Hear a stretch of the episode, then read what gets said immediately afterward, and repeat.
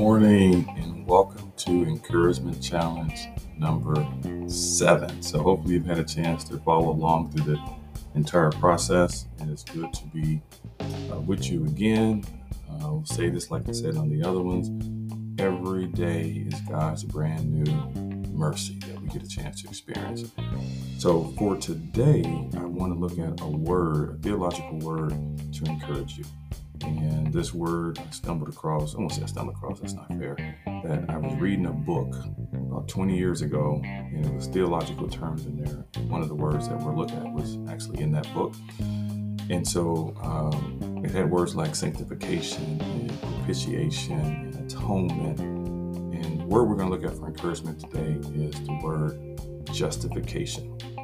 So I gave the the men last Saturday had the opportunity to speak at a men's brunch. Uh, so if you're married out there and your husband uh, came to that meeting or the guy you're dating came to the meeting, I did my best.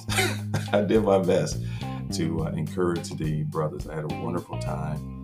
Uh, I'm not going to tell you what we talked about because what happens at the men's brunch stays at the men's brunch.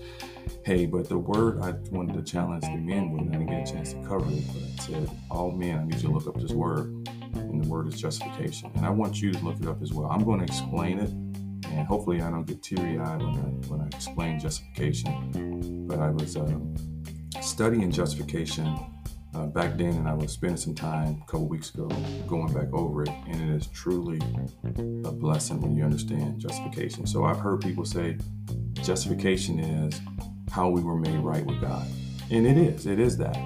But that is like the I won't call it a watered down version because that's not fair, but I don't know if it gives you the true meaning until you truly understand what it is. So I'm gonna read a couple scriptures and then I'm gonna get down and break this word down to encourage you, and hopefully uh, you don't start crying as uh, as I read this. So the first one I want to read is found in Galatians, uh, the second chapter, verse 16, uh, and it reads. Uh, Know that a person is not justified by the works of the law, but by faith in Jesus Christ.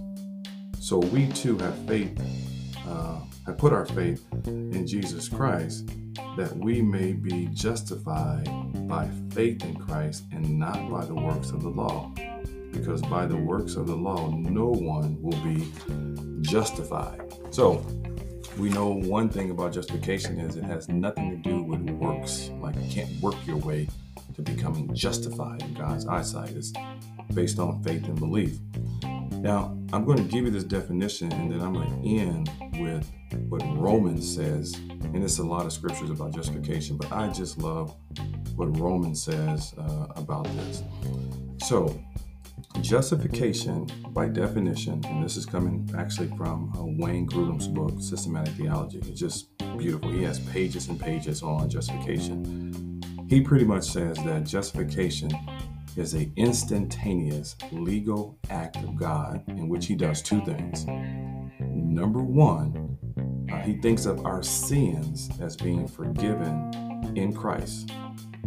Just you gotta just dwell on that one for a minute. So we've been made right, and he thinks of our sins because of our faith and belief in Jesus Christ that he has forgiven our sins whatever we have done that's been attached to us like Velcro, he now takes that Velcro off of us, that sin, and he now looks at us as being forgiven. The humbling piece about that is if you know you have been knee deep in sin of what you've done uh, in Christ now, or God now looks at his son because you have faith and belief in him to say, I'm going to forgive you. And that forgiveness runs past, it runs present, which I'm going to show you in just a second, and it runs future. Okay?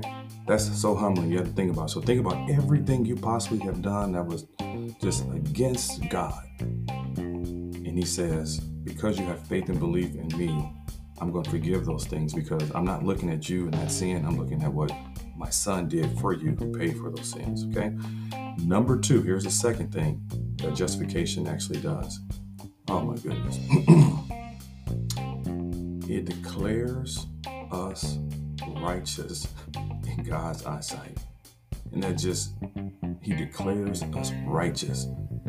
And that right there blows me away because you, we all know, we, we, we know ourselves, right? And when God says, I'm looking at you, I'm forgiving your sins because faith and belief in Jesus Christ is not by your works, not anything that you have done, so you can't boast.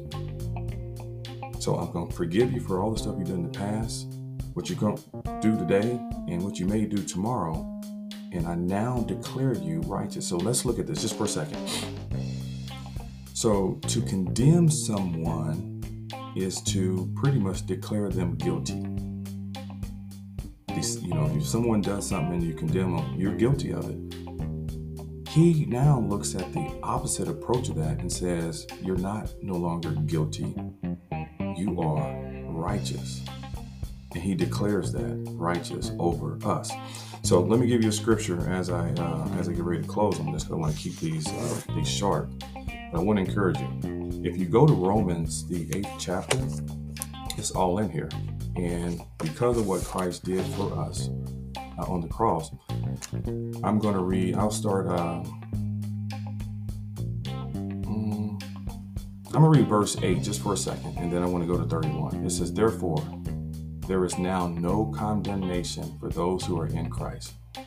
Because through Christ Jesus, the law of the Spirit who gives life has been uh, has set you free from the law of sin and death. Now, I want you to go to Romans, uh, go to the verse 31. Here it is, and I'll close on this one. It says, What then shall we say in response to these things? If God is for us, who can be against us?